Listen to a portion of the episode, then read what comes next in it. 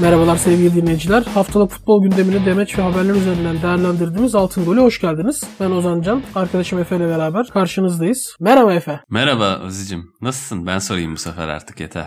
Teşekkür ederim. Nasıl olayım ya? İşte hayat yorucu. Sen nasılsın? İyiyim ben de. Ligler başladı biraz mutluyuz. Aynen çok şükür başladı abi. Transfer dönemi falan da güzel de eğlenceliydi de takımlar özellikle yurt dışı kampı falan yapmayınca böyle tam takip etme olayı da olmadı muhabirlerde. Ya istediğimiz verimde geçiremedik kamp dönemini yani izleyiciler olarak da. Ama artık lig başlayınca daha rahatız. Bütün takımlardan bütün haberler geliyor sürekli. Maçları da izliyoruz zaten. Hayatın anlamı tekrar geri geldi. Aynen öyle. Bu hafta sonu 10 maç izlemişim. Yani inşallah Güzel. bu tempoyla devam etmeyi düşünüyorum bu sezon. Bakalım. Sen yine başka şeyler de yap yani sadece maç izleme yine hayatına dair de. Tabii FM'de oynuyorum yani. Ama futboldan çıkmıyorum genelde. Güzel keyifli. Ben mesela bu hafta sonu House of Cards'a başladım. Gece oturuyordum böyle 12 gibi. Ben bir şey yapayım falan dedim yani. Bayağıdır aklımda. Açtım yani House of Cards'ı. Ulan inanılmaz bir şey. Kopamadım yani. Alt, o gece sabah 6'ya kadar dizi izledim. Bayağı uykusuz sabah da bir 10 gibi kalktım falan hafta sonuydu zaten. Sonra gece yine izledim abi. Sonra yine bayağı uykusuz kaldım. İş falan kalktık. Çok uykusuzum yani şu an. Yeterince verimli olabileceğinden şüpheliyim yani. Ama şey güzel dizi. Tavsiye Güzel oluyor ya bu çılgınlıklar. Benim de bir şeyler izlerken sabahladığım çok oldu biraz. Kuralların dışına çıkmak pandemi döneminde insana da iyi geliyor bir yandan. Benim Aynen. serseri ruhuma en azından hitap ediyor. Tabii tabii. Ee, Bad Boy karakterine. ben de mesela Bad Boy'luk yapıp hemen bir çekirdek siparişinde bulundum abi. Gece çekirdeği aldım. Yanına limon kesip House of Cards seyrettim gece 3'e kadar. Hayatımda yani yaşadığım en son zamanlardaki heyecan dolu aktiviteydi. Daha çılgın bir aktivite duymamıştım ilginç. Aynen. Bir de ben bir şey soracağım. Bu hani sosyal medyada sonuçta vakit geçiriyoruz. Twitter'da genelde hani gündemi falan haberleri oradan takip ediyoruz. Orada sürekli şey tweetleri görüyorum. Hani şunu favlayın bilmem ne çıkıyor. İşte yok alev çıkıyor. Yok ateş çıkıyor. Yani yok ponçik çıkıyor. Ya kardeşim bir tanesine favladım çıktı. Bir tane daha favladım onda çıkmadı. Şimdi bunlar nedir efendim? Anlatır mısın? Sen daha iyi Ya, anlarsın. Onların muhtemelen %90'ı 95 falan yalan da bende hiçbiri çıkmıyor. Herhalde güncel değil. Daha ben bir taneye rastlamadım. Çok denedim. Fav, favlıyorum, kaldırıyorum ama hiç hiç denk gelemedim. Ben de Trollüyorlar utanıyorum. herhalde. Favı geri alıyorsun zaten otomatik yani. Tabii tabii. yani şimdi millet görür falan şimdi. Yani belli bir çizgide olan insanlarız şu sonuçta. Yani toplum tanınan- tarafından tanınan insanlarız. Yani böyle skandallara imza atmak istemeyiz. Ama üzülüyorum ya. Yani böyle kandırılmak hoş gelmiyor. Sonuçta belli yaşa gelmiş insanlarız yani. Allah sosyal medya. Neyse senin de başına gelmesine sevindim. Güvenmeyeceksin Yani kimseye sosyal medyada abi devir öyle. ben, A- aynen öyle. Ben hani sadece kendi başıma geliyor zannetmiştim. Biraz safımdır. Senin de başına gelmesi iyi olmuş yani. Ya bir de ben çıkmadığını bile bile deniyorum yani. Hani insan basası geliyor. Tutamıyor yani. O vaat var ya çünkü hiçbir şey kaybetmiyorsun ya hani çıkmayınca Evet. ne olacak? Sadece biraz gurur kaybediyorsun. O da zaten bizde çok kalmadı Zaten kalmamış bir şey aynen öyle. Aa, Devam. aynen öyle. o zaman başlayalım gündemimizde. Yine bugün Süper Lig ağırlıklı konuşacağız. Fenerbahçe ile başlayalım. Fenerbahçe Rize Spor maçı vardı. Ligin açılış maçı. Öncelikle çok küçük bir şey sorup Rıdvan Dilmen'in %100 futboldaki yorumlarıyla devam edeceğim. Ligin açılış maçını neden şampiyon yapmıyor artık? Eskiden öyleydi hatırlıyorum ben. Evet ya birkaç senedir öyle değil. Ben de anlamış değilim. Aslında öyle olması lazım. Güzel bir gelenekti bence. Bence Yani de güzeldi. Biraz r- reyting kaygısı belki güdülmüş olabilir bu sene özelinde. Başakşehir maçlarının daha azdır muhakkak ama yine de bence yapmak lazım. Doğru. O zaman başlıyorum. Rıdvan Dilmen. Şu oyunu beğendim Erol Hoca'nın. İsmi önemli değil dedim. Gustavo'yu çıkarabiliyor. Bu önemli detay. Tolga varken Gustavo çıkar mı dersin? Onun gözüyle bakacaksın. Gustavo'yu çıkarabilen adam Fenerbahçe teknik direktörüdür. Ali Koç bile izlerken Gustavo çıkar mı demiştir. Dirayetli bir teknik adam Erol Bulut. Erol Hoca'da coolluğu görüyorum. Evet. Bu öncelikle değişiklikleri üzerinden bir Erol Hoca'yı genel olarak nasıl buldun? Katılıyor musun Rıdvan Dilmen'e? Onun üzerinden maç konuşalım. Ya evet güzel ifade etmiş Rıdvan Dilmen. Ben de şaşırdım Gustavo'nun çıkmasına. Ama dediği gibi güzel bir şey işaret ediyor. Her an herkese çıkarabileceğini gösteriyor. Ya Gustavo'nun da biraz bir vücut dili çok sanki burada değil gibi bazen. Hazırlık maçlarında da tribünde de biraz sezdim bunu ama tabii çok kaliteli bir oyuncu. Yani sahaya kanalize olursa yine Fenerbahçe'nin en önemli oyuncularından biri olacaktır mutlaka. Ee, değişikliklere gelecek olursak ya ben Tiam'ın çıkmasına şaşırdım mesela. Biraz erken çıktı bence gol ararken Fenerbahçe. Ama Katılıyorum. Tabii Sosa'nın girişi kısa sürede de olsa etki yaptı. Yani ben Fenerbahçe ile alakalı şunu düşünüyorum. Çok transfer yapıldı. Daha muhtemelen forvet, stoper ve olabilirse bir kanat eklemesi daha yapılacak ama takımdaki en önemli sıkıntı Sosa'nın bir alternatifinin olmaması bana kalırsa. Yani Sosa'nın oynayacağı maç sayısı sanki ve tabii göstereceği efor Fenerbahçe'nin şampiyonluk şansında belirleyici olacak. Çünkü bir oyun kurabilecek, oyunu açabilecek oyuncu sayısı az. Ne kadar orta sahada nicelik fazla olsa da hep benzer tipte oyuncular. Sosa belirleyici oyuncu olacak gibi. Tabii gelecek santraforda bir o kadar önemli. Ya mesela şu an Fenerbahçe oyunu genelde bekleri üzerinden kurdu. Gökhan'la Caner zaten Fenerbahçe'yi bilen insanlar yani. Direkt adaptasyonlarına herhangi bir sıkıntı olmadı. Aksine takımı sürükleyen oyunculardı. Mesela ona bakarsan Gökhan'ın da bir alternatifi yok şu an. Evet. Ya Gökhan kaç yaşına gelmiş futbolcu yani bayağı tecrübeli olmasına rağmen idare ediyor evet. Ama ben hani 25 maç diyorum Gökhan. 25 maçın pek 15 maç 20 maç kim oynayacak yani o belli değil şu an. Yerine birine bakıyorlardı. Şu an Dirar var elde ama Gökhan'ın verdiği katkı tabii ki veremez yani. Verebilseydi Gökhan alınmazdı zaten.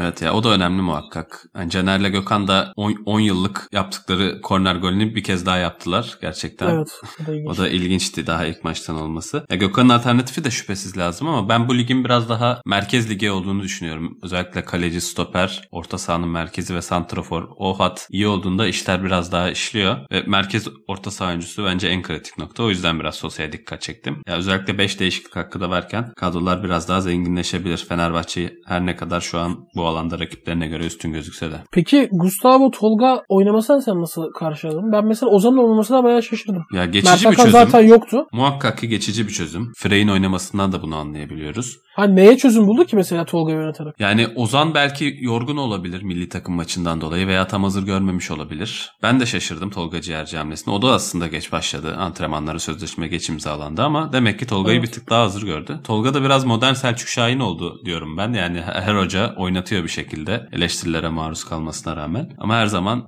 varını yoğunu sahaya koyan bir oyuncu. Frey'in oynaması da özellikle bence e, şu an transfer gelmeden önce bu geçici çözümü ortaya koyan bir nokta. Sosa'nın da olmamasıyla birlikte biraz daha rakibin oyununu bozarak karşı presle rakibin hatalarından faydalanmaya çalışan bir Fenerbahçe gördüm ben genel olarak. Yani Frey de kalitesi tabii ki yetersiz bir santrafor ama baskı anlamında, istek anlamında yapabileceklerini yaptı bence ilk maçı itibariyle. Ya yapabileceklerini yaptı bence de. Yani Frey ben çok katıyım yani o konuda. Ya sahaya çıkmaması gereken futbolcu yani. İtmana falan çık futbolcu dedim pardon yani.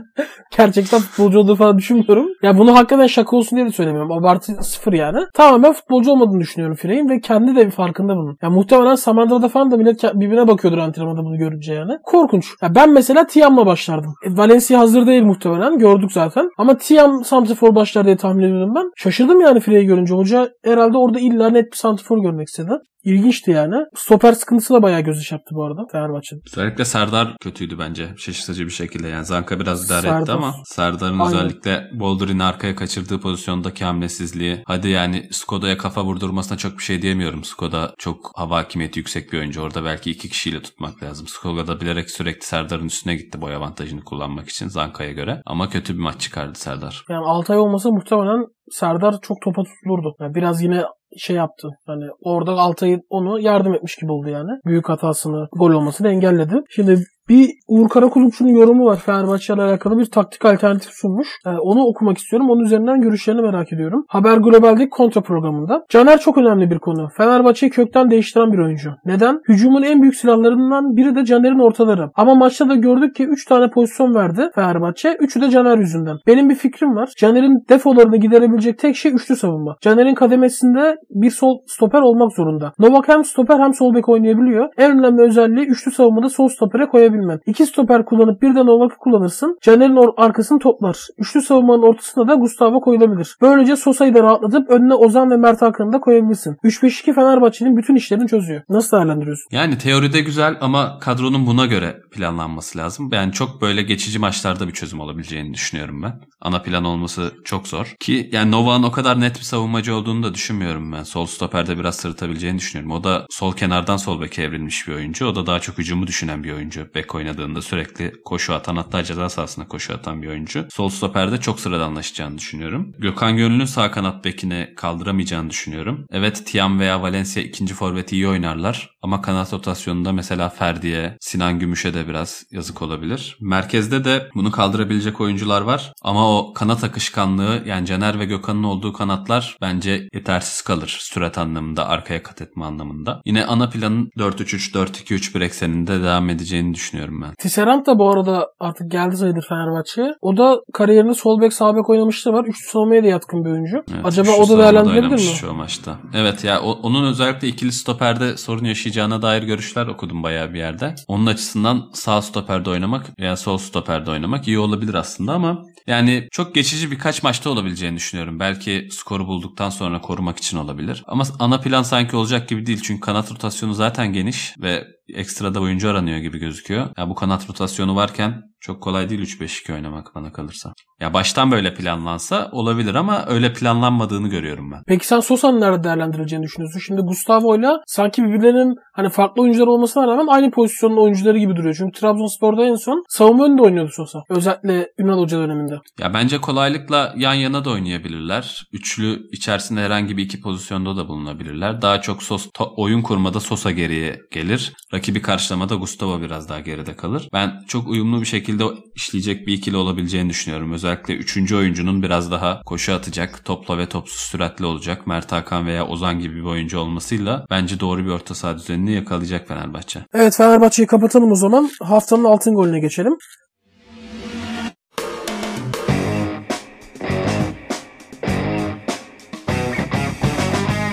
Haftanın altın golü Beşiktaş'ın hocası özellikle karantinadayken Trabzonspor gibi zor bir deplasmandan ligin ilk haftasında bunca krizine ve kadro eksikliğine rağmen rahat bir 3 puan çıkarması. Nasıl değerlendiriyorsun? Ben Sergen Yalçın'a da geçmiş olsun dileyelim bu arada. Ya evet Sergen Yalçın'a geçmiş olsun dileyelim buradan. Özellikle Rıdvan Dilmen bir konuşmalarından bahsetti. Ben Trabzon'u izledim bu maçı çok rahat alırız gibi bir lafı olmuş. Yani gerçekten çok özel ve enteresan bir karakter Sergen Yalçın. Ben biraz şey yetenek... demiş hatta Trabzonspor'u ben izledim. Hani sıkıntı olmaz demiş. Müthiş olay.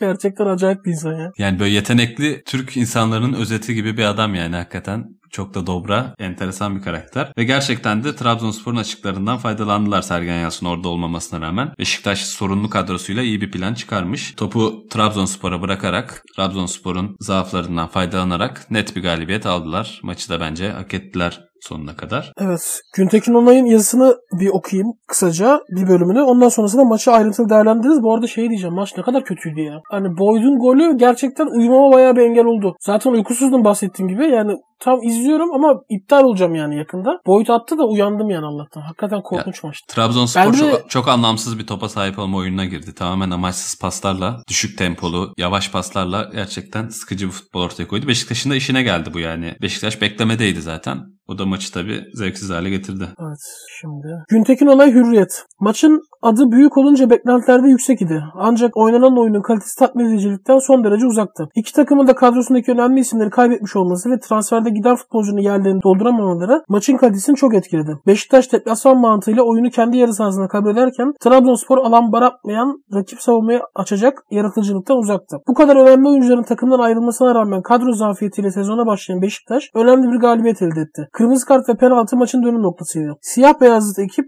bu skora aldanmamalı. Bilal Santifor, stoper, orta saha ve kanat forvet oyuncusuna ihtiyacı var. Ayrıca takımın en yaratıcı oyuncusu Laiç'ten de verim almanın bir yolu bulunmalı. Genç kaleci Ersin iyi bir maç çıkarttı ancak çok hatalı bir gol yedi. Nazar boncuğu olsun öğrenmeye devam. Transfer konusuna katılıyor musun? Güntekin olayın dediklerine. Yani kanat forvet ve santrafora katılıyorum ama stoper mevkisi bence şu an en dolu mevkisi Beşiktaş'ın. Vida gidecek diye belki öyle söylüyordur. Ya Vida gidecekse tabii lazım ama şu anki şartlarda söyledim. Yani Ersin de gerçekten kötü bir gol yedi. Gerçi benim Ersin'e bir uyarım oldu maç esnasında. Ersin dikkat et golü yersin şeklinde. Ve Aynen yani hepimiz haklı... er, Ersin duymadı muhtemelen. Ondan oldu. Hepimiz duyduk maalesef. Sıkıntılı bir espriydi. Yani duysa baş, başka bir maç olabilirdi Ersin adına.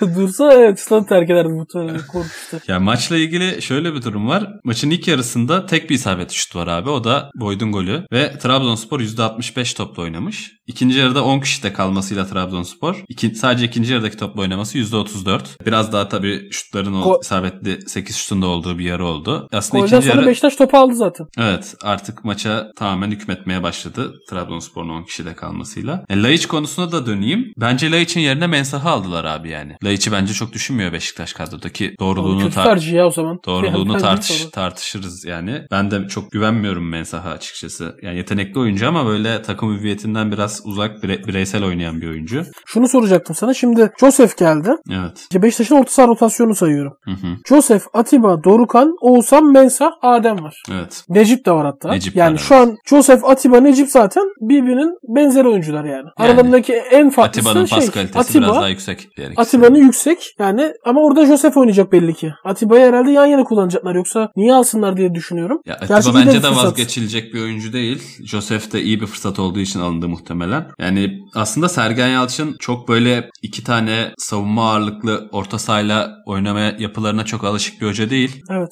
Ama şu anki sistemde mecbur kalacak gibi. Atiba, Josef önlerinde Mensah. Ya biraz daha düşük profilli takımlara karşı Oğuzhan'ı daha sık kullandığını görebiliriz ikisinden birinin yerine. Ya burada Dorukan biraz taca çıkıyor ki milli takım oyuncusuydu sakatlanmadan önce. Sözleşme problemi de var Beşiktaş'ta. Bir senesi kaldı ve takımdan ayrılacağı söyleniyor. Ben Beşiktaş'ın ya bir sabek transferi gelecektir mutlaka ama Dorukan'ın sakatlık Nazım dönüşü... alıyorlarmış herhalde. Evet Nazım konuşuluyor epey. Yani bonservisini karşılayabilirlerse iyi bir oyuncu. Ama ben Dorukhan'ın bu bollukta biraz daha sağ bekte kullanılabileceğini düşünüyorum. Yani temposuyla. Zaten ilk sağ bek çıkışlı bir oyuncu. Sonrasında merkez orta sahaya evrildi. Ya bu yoklukta sanki denenebilir gibi geliyor. Çünkü orta sahada harcanacak bir senesi boşa gidecek gibi gözüküyor. Önünde çok oyuncu var. Sen Adem'in niye kullanılmayacağını düşünüyorsun? Ya ben Mensah'la Adem birlikte kullanılamaz mı sence? Bence çok zor abi ya. Yani ikisi de savunmayla alakası olmayan oyuncular. Beşiktaş çünkü çok ciddi para verdi Adem'le içe ve gerçekten çok iyi verim aldı. Çok kısa bir dönem oldu. Çok kaliteli bir oyuncu yani. Bence satması lazım o zaman. Bence de satmayı yani. hedefliyorlar muhtemelen. Yani bir kulüple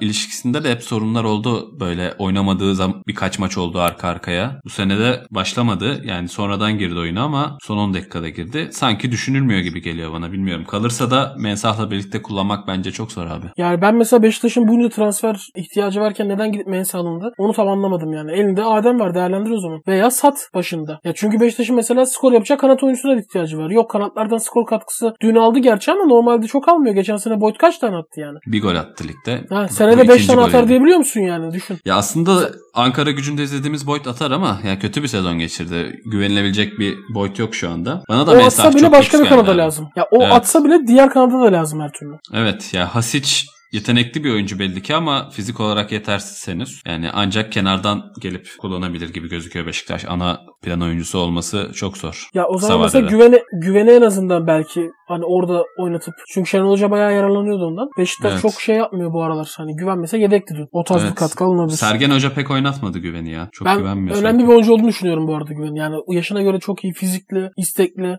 skor yapabilecek de bir oyuncu yani. Bence şey gelişime çok açık bir adam. Ee, ben Beşiktaş konusunda şeyi soracağım. Özellikle PAOK maçında elendikten sonra eleştirilmesine çok eleştirmişti. Yani ne yapalım hani Lens Sabek oynattım. E ne olacak falan. Hani sanki hiç oynamadı mı Lens Sabek? E Necip oynadı abi bu maçta. Bak daha iyi oluyormuş. Yani Ki maç Necip içinde de yapmıştı zaten. Yani Ha. devrede de yapmıştı aynısını. ya sen Necip bu arada dünyanın en iyi sağ beki demiyorum da Lens'ten iyidir yani. Sen PAOK deplasmanına gidiyorsun. Sezona hazır değilsin bir kere. Daha temkinli olman lazım değil mi? Tek maç bir de yani. Yani en Abi azından bir sert ve, sert ve tempolu bir oyuncu idare ediyor. Yani en azından aynen öyle. En azından Lens'le oynama abi. Ve hani sen mesela Trabzon'a çok iyi hazırlanmış Sergen Hoca. Pauk'tan bunu- da dersler çıkarmış belli ki. Heh aynen onu diyecektim. Şimdi PAOK maçında eleştirilmesini mantıksız buldum ama PAOK yenilgisinin Trabzonspor maçına bir etkisi olmadığını söylememiz mümkün değil. Kusura bakmasın. Demek ki eleştiri doğru bir şey yani o anlamda. Sen Trabzonspor maçında Trabzonspor'a sıfır pozisyon verdin. E, PAOK maçında belki o anlamda PAOK'u daha iyi hazırlanıp o kadar geride açık vermeseydin belki savunma belgesini daha geriye çekseydin en azından ilk yarım saat daha temkinli oynasaydın kalende 7 tane pozisyon görmezdin abi ilk yarım saat.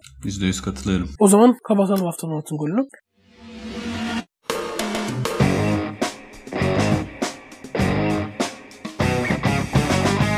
Trabzon'dan çok kısa bahsedelim. Yani ni- zaten Trabzonspor'u tutan yabancı antrenör hatırlıyor musun sen ya? Ben hiç hatırlamıyorum. Şöyle bir düşünüyorum. Yok herhalde gerçekten. Bosna evet. Hersek'in teknik direktörü gelmişti bir ara. Cezayir mi? Cezayir'in teknik direktörüydü galiba. Valil Halilocic. Hallozic aynen o Vahit gelmişti. Halilocic. Ve tutmadı yani. İyi de bir hoca olmasına rağmen tutmadı. Evet. Ve yani başka ben hatırlamıyorum abi. Şenol Güneş oluyor Trabzonspor'da. Onun dışında yani Ünal Hoca'yı orada parladı evet. harcadılar biraz. Ya ben Newton ben çok dayanacakmış gibi gelmiyor bana. Derbiyle başlaması şanssızlık tabii ama kötü bir sınav verdiği kesin. Erken daha konuşmak için ama Trabzonspor'un yapısında bayağı sıkıntılar gözüküyor ya. Bana da sanki çok dayanırmış gibi gelmiyor. Ya bir kere abi onların stoper attı skandal Trabzonspor'un. Yani bence iki tane stoper alması lazım. Direkt banka oynayacak stoper alması lazım. Yani belki Ya ben Kampi ama de yok ben Kampi de çok iyi bir oyuncu olduğunu düşünmüyorum yani. Bence alınması lazım. Kötü oyuncu. Hüseyin zaten yani kötü kusura bakmasın yani o anlamda. Beş, şey Trabzonspor'un kesin ve çok kayıp verdi Trabzonspor. Ya mesela Sosa çok başka bir oyuncuydu. Şimdi sen Sosa'nın yaptığı işi kime yaptıracaksın? Öne mesela top taşıyamıyorsun. Envekame'ye top taşıyamıyorsun mesela. evet. Ya Sörlot'un gidişi zaten bambaşka bir konu. İnanılmaz etkileyeceği kesin. Sörlot zaten Trabzonspor'un. tam bir olay. Bence Sörlot'un yerine sadece santifor almak yetmez. Sen hiçbir santifordan 30 gol alamazsın artık bu saatten sonra. O çok büyük bir şanstı yani. Tabii şans derken Trabzonspor'un hakkını teslim etmek lazım. Önemli bir oyuncu transfer etti. Parlattı. Ama bir daha bu çok zor yakalamak bunu. 30 Evet. gol atacak oyuncuyu. Ya sen bir çok iyi bir santifor olsan 15 tane atar şu an. Diğer 15 golü kime yayacaksın mesela? Bir şekilde arkadaki oyuncuya, forvete yakın oyuncuya, sol kanada, sağ kanada veya merkez orta sahayı yayman lazım o golleri ki geçen seneki hücum kaliteni yakalayabil yani. Mesela Evet ya. Abdülkadir'den bir şekilde tekrar parlatmaları lazım Abdülkadir'i. O da kanatta olacakmış gibi gözükmüyor yani. Evet ya mecburen kanatta oynuyor gibi bir durum var Abdülkadir'le ilgili ama yani sanki merkezi kaldıracak bir mental durumu da yok gibi de geliyor bana bir yandan. Ya Trabzonspor'da hem orta sahada sert bir orta saha eksik hem de oyun kurucu eksik şu anda. Yani o gerçekten bayağı bir sıkıntı. Santrafor'da artık eksik diyebiliriz. Stoper'de de sıkıntılar var. Sanki geçen senenin altında bir performans gösterecek gibi gözüküyor Trabzonspor. Evet yani Trabzonspor transfer anlamında geçen senelerde çok başarılı işler yaptı. O yüzden bir şey söylemek için erken bence o anlamda. Yani katılıyorum sana. Öngörüm benim de o şekilde ama ya çok kaliteli ve az maliyetli 2-3 oyuncu alabilirler. Sörlot'tan da belli para gelecek çünkü. O zaman değişebilir iş. Ama yani mutlaka ve mutlaka özellikle yedek kulübesi korkunçtu yani abi. Yani kimse yok. Tamamen Evet. genç çocuklar var ve o çocuklar yani bir atamazsın sahaya şu an. Trabzon gibi stresli bir yerde özellikle. Şu an bence seyircisi oynaması Trabzon'da biraz avantajına yani. Newton neler yapacak onu da bir ileriki maçlarda değerlendirmek lazım ama ilk maç için kötüydü. Ben Senin Beşiktaş de konusunda şu... ilginç bir tespitin oldu maçla ilgili Trabzonspor'un sürekli yerden oynamasıyla alakalı. Evet ya Trabzon hiç hani Sörlot'un mu olmamasından acaba yoksa hocalarının Newton olmasından mı yani kaynaklı bir Ya, yer çekimi kanunlarına bağlı kaldılar evet. Aynen yani şey o konuda çok hassas biliyorsun zaten. Veya kafasına herhalde bir taktik düşmesini falan bekledi bilmiyorum gölgede. Korkunçtu yani. Evet. Böyle tespitler de yapıyorum arada. Fena değilsin. Galatasaray Antep maçına geçelim. Galatasaray iyi bir galibiyet aldı. iyi başladı lige. Mustafa Sakmaz'ın yazısıyla başlıyorum. Hatay Spor hazırlık maçında Galatasaray eksik kadrosuyla topu ayağına aldığında akıcı, top rakibe geçtiğinde geri dönüşlerde sorunlu gözükmüştü. Ligin ilk karşılaşması olan Gaziantep maçında hücumda yine akıcı, bu kez eksik oyuncuların dönmesinin etkisiyle defansta da temaslı ve agresifti. Bu oyunun karşılığı erken penaltı ile birlikte ilk yarıda tabelaya yansıdı. Daha ilk yarıda tarihi bir fark ortaya çıkabilirdi. Gaziantep kalecisi Günay engelledi. Galatasaray'a dünkü galibiyeti getiren oyunda olumsuz taraf rakibine fazla gol şansı vermesiydi. Hele ki Gaziantep takımı iyi de oynamamışken. Galatasaray'ın iyi oynadığı bir maçta rakibine bu kadar fazla gol şansı vermesi geçen seneki takım savunması arızasının giderilmediğini gösteriyor. Gaziantep o kritik anları gole çevirse panik oluşabilirdi. Kaldı ki oyunun sonunu paldır küldür oynadı Galatasaray. Buna rağmen rahat kazandılar. Şimdi biz de maç esnasında konuşmuştuk hatta direkt onu sorayım. Yani Galatasaray 17 tane atabilirdi dünkü maçta yani. Ama atamadı ve hakikaten Antep'e pozisyon da verdi. Maç bir anda dönebilirdi yani. Abi bence de 1-0 Galatasaray 2-1 olur eyvah dersin meselesi var ya Rıdvan Dilmen'in. o olurdu yani. Evet ya Galatasaray bence de iyi başladı maç lige ama Şumudika'nın biraz bu çılgınlığı bu büyük takımlara karşı gereksiz cesareti maçları Rus ruletine çeviriyor sürekli. Ya bu da bence öyle bir maçtı. Savunma arkasında ne açıklar verdi abi Gaziantep yani Galatasaray'la oynuyorsun hani tamam hazır olmayabilir çok formda gözükmeyebilir ama karşındaki Galatasaray cezalandırır yani ki ce- cezalandırdı daha da kötü olabilirdi dediği gibi Günay hakikaten önemli toplar çıkardı. Ama Galatasaray'da göze çarpan iyi oyuncular vardı bence maçta. Ya özellikle şu an en büyük ihtiyaç savunma önünde. Fatih Terim'in her zaman çok önemsediği, ihtiyaç duyduğu oyunu kuracak o oyuncu. Geçen senenin sonlarına doğru seri iyi yapmıştı bunu. Bu rolde Taylan Antalyalı'yı kullandı belki de ilk kez ve bence çok iyi bir maç çıkardı Taylan. Zaten genel olarak benim beğendiğim bir oyuncudur. İlginçtir. Belhanda da bence çok gerçekten iyi bir maç çıkardı. Rakibin açıklarını biraz sistemsizliğini değerlendirdi akıllı bir oyuncu olduğu için. Çok Ö- ön tartışılsa taraf da. çok iyiydi abi komple ön taraf. Evet. Ben mesela ilk maçı daha ama Omar El Abdullahi'yi beğendim. Bayağı tempolu bir sağ bek. Yani Ben de sana onu soracaktım. farklı geldi Nasıl böyle. diye. Lig- Çok ligde iyiydi. bayağıdır görmediğim bir bek oyuncusu gibi geldi. Tabii erken konuşmak için ama o da bence iyi oynadı. Ama Galatasaray pozisyonlar verdi evet yani Gaziantep erken bir gol bulsa belki farklı yerlere gidebilirdi maç ki sonlarda da belki gidebilirdi. 3-0'dan dönmeye çalışsalar da tabii yetmedi. Ama seyir zevki en, en güzel maçtı muhtemelen. Şimdi ben sana ön tarafı söylüyorum. Falcao, Figuli, Arda, Emre, Belhanda. İnanılmaz bir ön taraf. Ona rağmen yani çok sayıda pozisyon bulmasına rağmen ki Günay müthiş oynadı kaleci. Ona rağmen nasıl değerlendiremediler pozisyonları ben onu anlayamadım. Yani ön tarafta herhangi bir kalite eksikliği yok. Evet ya çok kaçtı dediğin gibi yani bazen oluyor bunlar. Pozisyona girmek de önemli. Ama böyle çok net koşucu bir oyuncu olmaması da sanki etkili gibi. Yani Emre Kılınç evet o konuda fena değil ama biraz daha merkeze de yakın oynadı kanat oynamasına rağmen. Yani o savunma arkasındaki açıkları daha süratli bir oyuncu olsa yani mesela geçen seneki Onyekuru olsa ben düşünemiyorum neler olacağını. Tam bahsettiğim konuyla alakalı bir soru soracağım. Şimdi ön taraf evet Falcao, ile Arda, Emre Belhanda. Bunun alternatifleri kimler var? Babel var mesela. O da benzer bir oyuncu. Yani teknik, çok tecrübeli, çok faydalı olabilir. Ama şimdi Fatih Terim ben şampiyon olduğu sezonları hatırlıyorum. Hep önde baskı yapan, tempolu, özellikle içerideki maçlarda rakibi boğan bir oyun yönetiyor. Şimdi sen bu oyunculara baskı yaptırabilir misin önde? Falcao'yu bu yaşta yaptıramazsın bence. Yani yapmaz tabii. Nasıl değerlendiriyorsun peki Galatasaray nasıl bir oyun oynayacak o zaman? Baskı yapabilecek mi önde? Ya ben de şu an Fatih Terim'e çok uygun bir yapı olduğunu düşünmüyorum ki geçen sene ilk devreyle ikinci devre arasındaki siyahla beyaz gibi olan fark bence biraz daha tempolu, biraz daha koşu atan ve daha arzulu oyuncuların takıma gelmesi. Yani bunun en önemli örneği de Babel Onyekuru değişikliği mesela sol kanatta. Bu bile takımın yapısını çok büyük şekilde değiştiriyor. Orta sahadaki pasör oyuncuların bir anlamı kalmıyor abi arkaya kaçacak oyuncu olmadığı zaman. Ya Onyekuru olduğunda bir anlamı oluyor. Ya Emre Kılınç evet bu anlamda biraz daha farklı bir oyuncu şu andaki Galatasaray takımındaki oyunculardan ama başka da lazım abi yani gerçekten. Arda mesela fena değildi ama yani ne kadar tempo yapabilir hem rakibi karşılamada hem topla. Ki yaparsa Dediğin da gibi sağ içinde çok etkisi de kalmayabilir Arda'nın. Yani sürekli önde basan bir Arda sana ne kadar katkı verecek? Dediğin gibi benzer temposuz oyuncular var. Biraz beklerinden dinamizm kazanmaya çalışacak gibi Galatasaray ama şu an kadro yapısında onlarda da eksikler var. Ya özellikle bir tane net bir süratli kanat oyuncusu bence Fatih Terim çok istiyordur. Rodriguez'i geri alsa Rodriguez'i ben olsam isterim Fenerbahçe'den. Yani çok Çünkü iyi bir sezon ter... geçirmedi ama yapı olarak uygun evet. Ya Onyekuru artık kaçtı Monaco'da 11 oynamaya başladı. Aynen. O tip bir oyuncu ister Fatih Terim bence. Yani mesela Sarakki evet savunması biraz zayıf bir oyuncu. Omar da hücumsal anlamda Sarakki gibi kuvvetli. O anlamda güçlü özellikleri olduğu belli. Dediğin gibi muhtemelen ben bu işi bu tempoyu beklerle ve alacağım orta saha oyuncusuyla yaratırım diyor. Mesela Etebo, Belhanda da Etebo mesela biraz dinamik bir orta saha oyuncusu. Onu da söylemeden geçmeyeyim. Ama ha. yani biraz şüphelerim var benim. Ben özellikle biliyorsun bu turnuvalarda parlayan oyunculardan hep korkarım. Yani daha Valencia ve Etebo Türkiye'ye gelmeden önce de konuşmuştuk. hangi turnuvada kim parlamıştı diye. ikisinin de adı geçmişti. Biri Fenerbahçe'ye biri Galatasaray'a geldi. İlginç oldu. Yani turnuva sonrası çok bir şey gösterememiş oyuncular ikisi de. Ben ikisine Lemos de Lemos da öyle mesela. Soru işaretleyeyim. Lemos da sayılabilir evet. Belhanda gidecekmiş mesela. Ya gitmesi muhtemelen. Belhanda 3 yıldır gidiyor abi. Geldiğinden beri gidiyor Belhanda.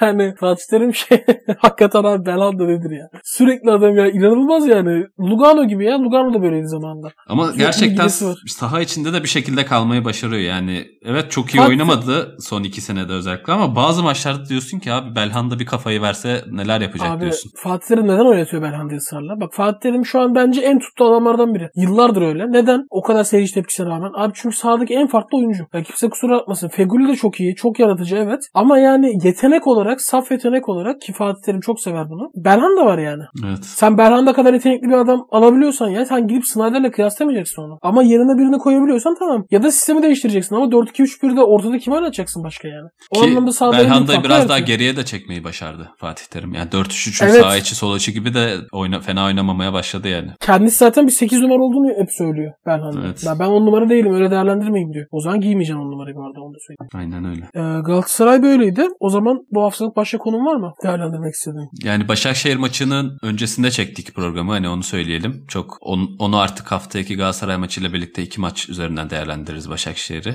Önceden de söylemiştim. Sezona girişte biraz avantajları olabileceğini düşünüyorum. Ki İstanbul takımları 3 büyükler 3'er puanla başladı. O da ligin başlangıcı açısından enteresan oldu. Hepsinin aslında eksikleri varken. Ve hiç beraberlik yok ha kadar maçlarda. Çok da gol ortalaması yüksek yani. Evet. Ya bu pandemi dönüşünde genel olarak biraz artmıştı gol sayıları zaten. Sanki o seyirde bir lig devam edecek gibi de gözüküyor. Yani Aynen kıs- öyle. kısaca Liverpool Leeds maçına değineyim hocam içimde kalmasın. Ben biliyorsun söyle, söyle. Premier Lig'deki hemen hemen her maçı severek takip ediyorum. A- aynen. Bu programa çok taşımayacak olsak da acayip bir maç oldu abi. Yani Liverpool savunması alarm verdi. Leeds de öyle kolay bir takım olmadığını gösterdi. 3 kere öne geçti Liverpool. 3 kere yakaladı Leeds. 4. gol penaltıyla 87. dakikada geldi Liverpool'dan. Salah hat-trick yaptı. Abi Ama hakikaten... orada penaltı da yaptırılmaz yalnız onu söyleyeyim yani. O kadar gelmişsin saçma sapan bir penaltı yapılıyor yani. Evet. Ya zaten ilk golü de penaltıdan yedi Leeds. Savunmada özellikle stoper ikilisine biraz acemilik var ama bayağı taş gibi takım abi yani sağdan soldan. Herkes... Kaçıncı bitirir sence?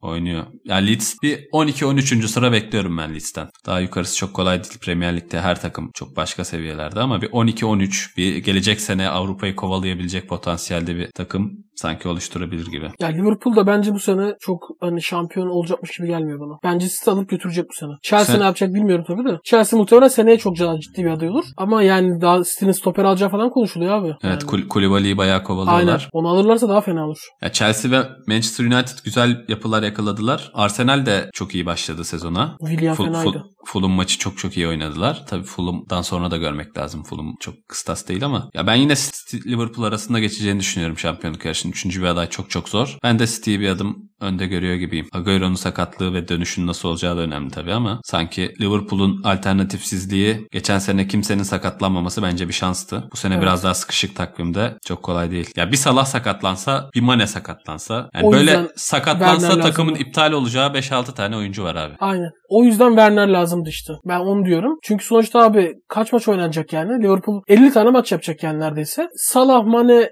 Firmino her birinden onar maç alsa 30 maç oynuyor adam zaten. Ya o yüzden bence almalıydı ön tarafa birini. Almadı. Biraz ayıp ettiler kulüp hocam. Olsun canı sağ olsun. Real Madrid'de bekliyoruz kendisini.